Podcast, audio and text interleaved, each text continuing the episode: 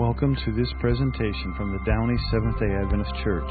We are located in the greater Los Angeles area at 9820 Lakewood Boulevard in Downey, California. We would love to have you worship with us any Saturday you are in our area.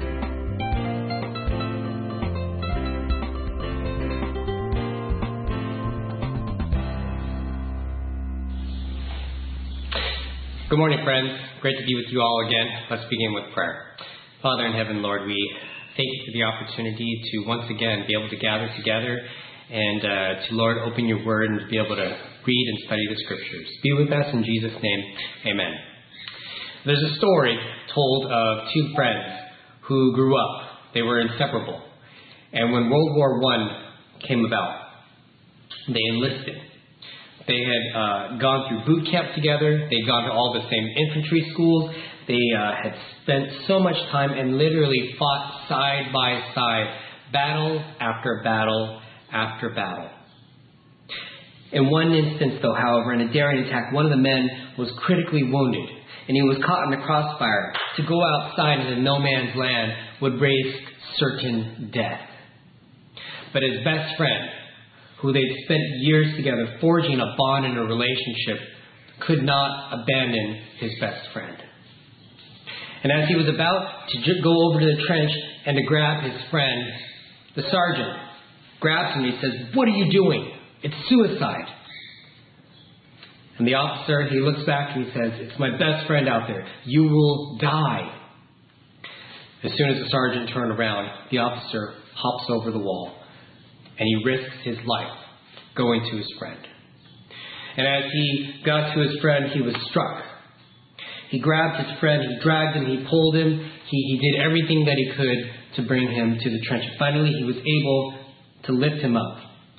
And he staggered back into the trenches, mortally wounded. The sergeant at the time said, It's too late. There's no good. He's dead already. And look, look at yourself. You're dying. It wasn't worth it. The officer, however, turns to the sergeant he looks at the sergeant and he says, This is my best friend. And even in his almost last breath, the dying man replied, Yes, it was Sarge. When I got to him, the only thing that he said was, I knew you'd come, Jim. one of the true marks, excuse me, one of the true marks of a friend is that they are there when there is every reason for them not to be. When to be there is sacrificially costly. Friendship. Something that is very near and dear to many of us.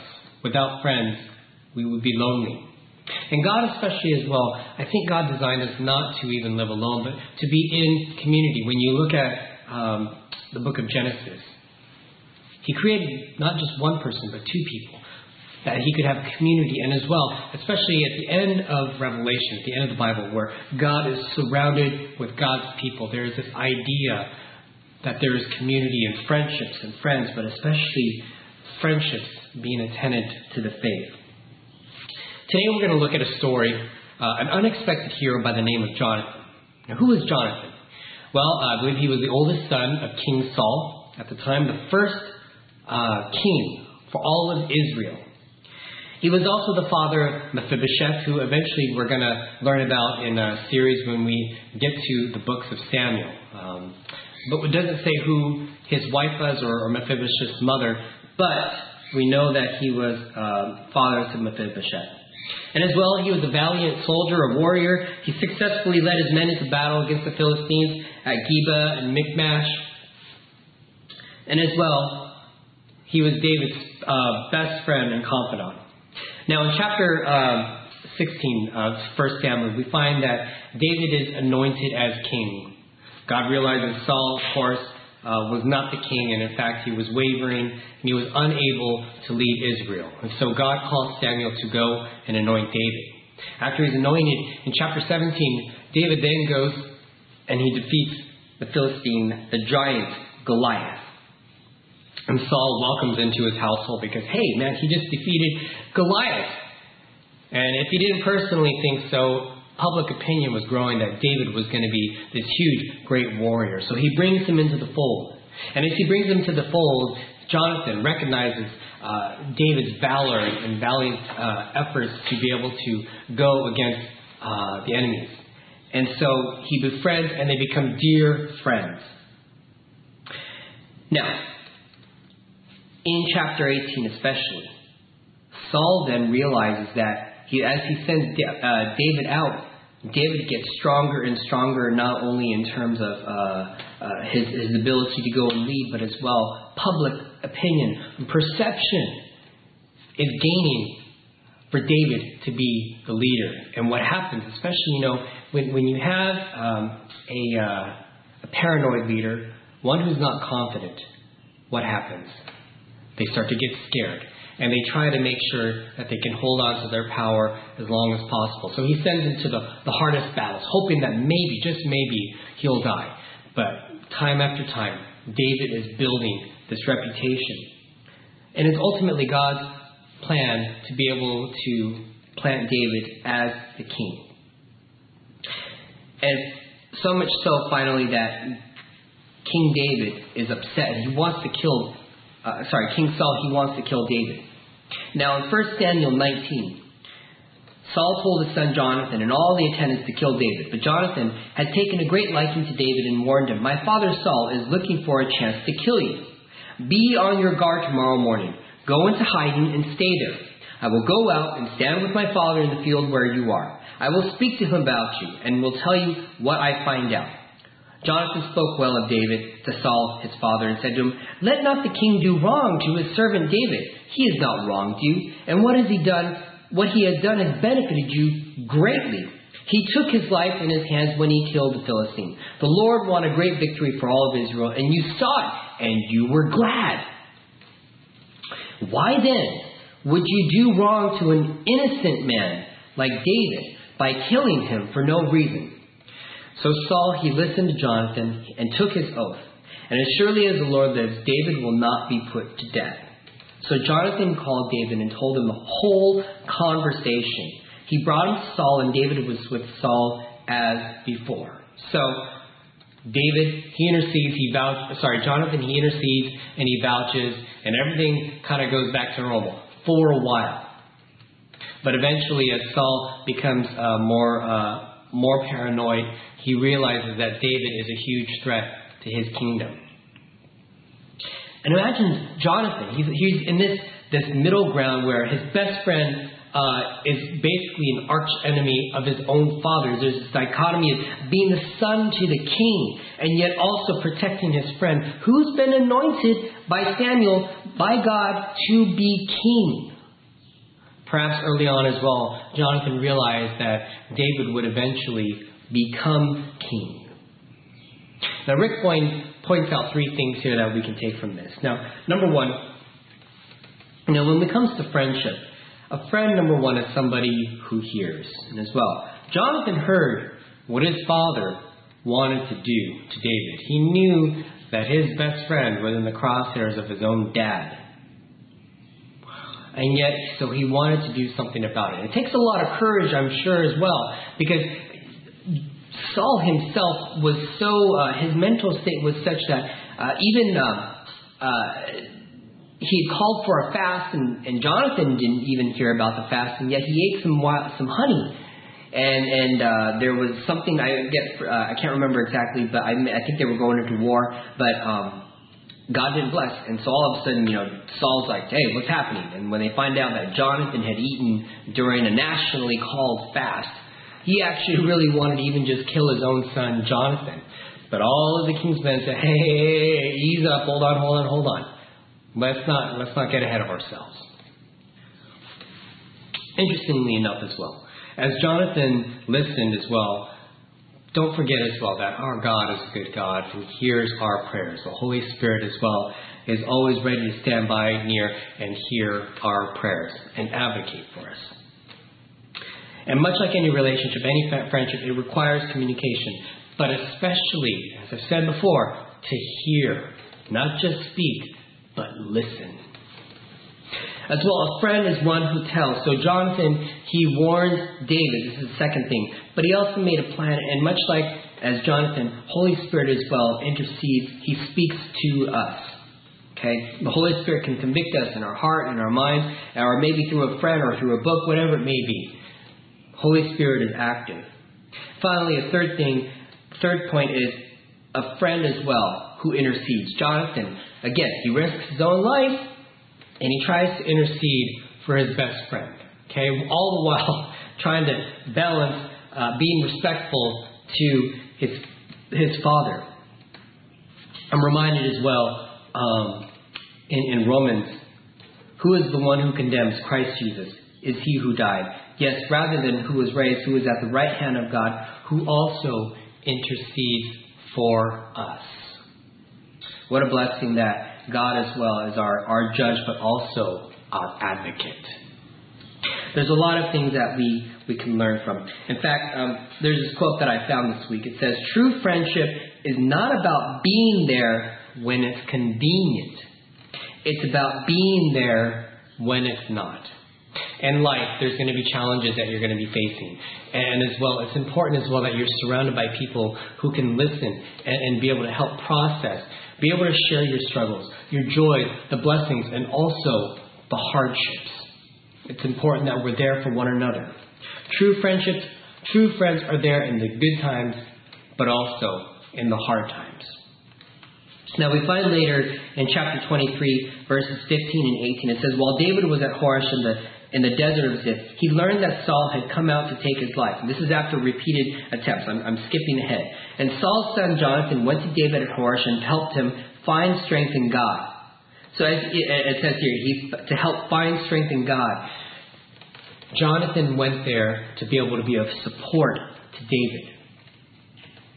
Don't be afraid, he said. My father Saul will not lay a hand on you.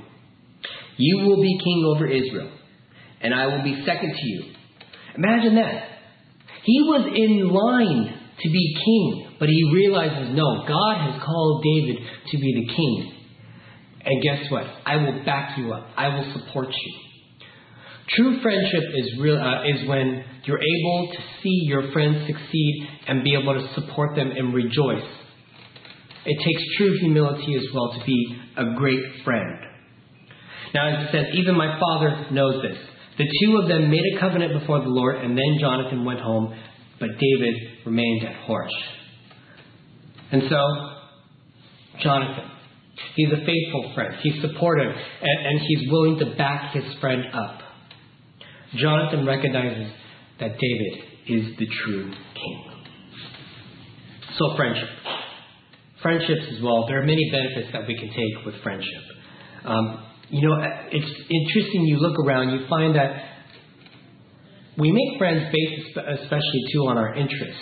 You know, maybe you have a, a group, uh, maybe your gym group, uh, your cycling group, your cooking group, um, your uh, your knitting group, uh, all these different kinds types of groups.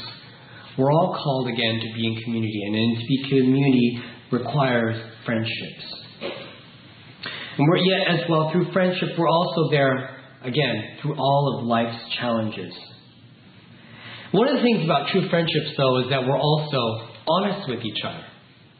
Sometimes that's also not the easiest thing, but yet true friendship is being honest with one another. And as well, one of the things that I especially have learned is that if you want to build group cohesion, have that friendship or that group be tested through adversity. Adversity can make or break a relationship, a group dynamic. The fastest way to learn and grow in a relationship as well is to make them go through something, especially that is uncomfortable. So, families, friends, how do you respond in adversity? Do you come together? Do you bond? Do you share uh, your concerns, your gripes, and work together and know that we're in this together? Or do we go the other route? When, when adversity and perplexity comes in, we turn on each other. Again, true friendship, true relationships call for humility, for flexibility, to be honest, but as well to be there in the good times and in the challenging times. Now, Walker Percy also writes We love those who know the worst of us and don't turn their faces away. True friendship also requires that of being transparent when we are, when we reveal who we truly are. That we, despite our best attempts to create this positive image, we realize that, look, we're all sinners. We all make mistakes. We're all accountable. We need to be accountable to one another. So, what can we learn from Jonathan? Number one, we need to have the courage to stand up for what is right. And as comfortable as that may be, Jonathan, he walked this fine line of wanting to be respectful to his dad, but yet as well he realizes, man, I gotta protect this guy because there's nothing that he's done wrong. David, he worked as hard as he could to please and honor the king. And, and even as you read through Samuel, you realize that there were so many times that David could have actually taken Saul's life. But he doesn't. He stays true to the king. He stays and he's, he's still his humble servant.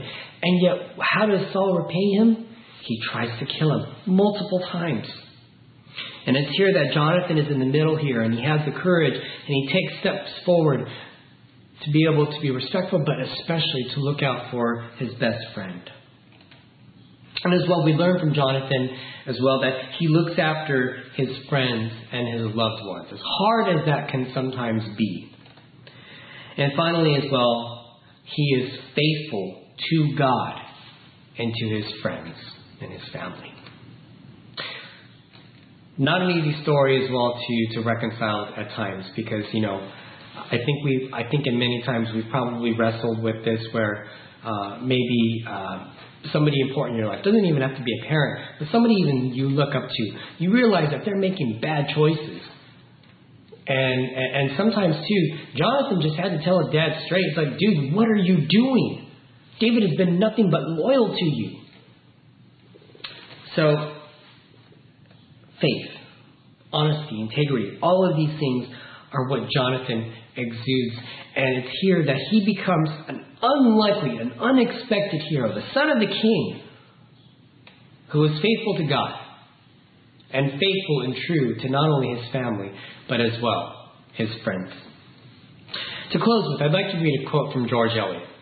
It says, Oh, the inexpressible comfort of feeling safe with one another, person, having neither to weigh thoughts nor measure words, but to pour them all out just as they are, chaff and grain together, knowing that a faithful hand will take and sift them. Keep what is worth keeping, and then with the breath of kindness, blow them away. I hope and pray that you will value and treasure your friendships. And as well, perhaps uh, where there are good friendships, continue to bond and mold them. And I want to encourage you if there is a friendship that is kind of on the rocks, pray about it. And I, I don't want to encourage you, exhort you, make a phone call and resolve and reconcile those challenges. You may have to agree to disagree, but life is so much better when we can have friends, and true friends who we can be honest with and share. May the Lord bless, lead, and guide you, and I pray that you have a wonderful Sabbath. God, thank you for again another day of life and the opportunity to be able to go and to minister, Lord. Be with us in all that we do, and especially on this Sabbath day, may we find rest. Thank you, Lord, for all that you're doing. In Jesus' name, amen. Grace and peace, everyone. Have a great day. We hope you have been blessed by this message from the Downey Seventh day Adventist Church. You can find more messages at www.downeychurch.org. God bless.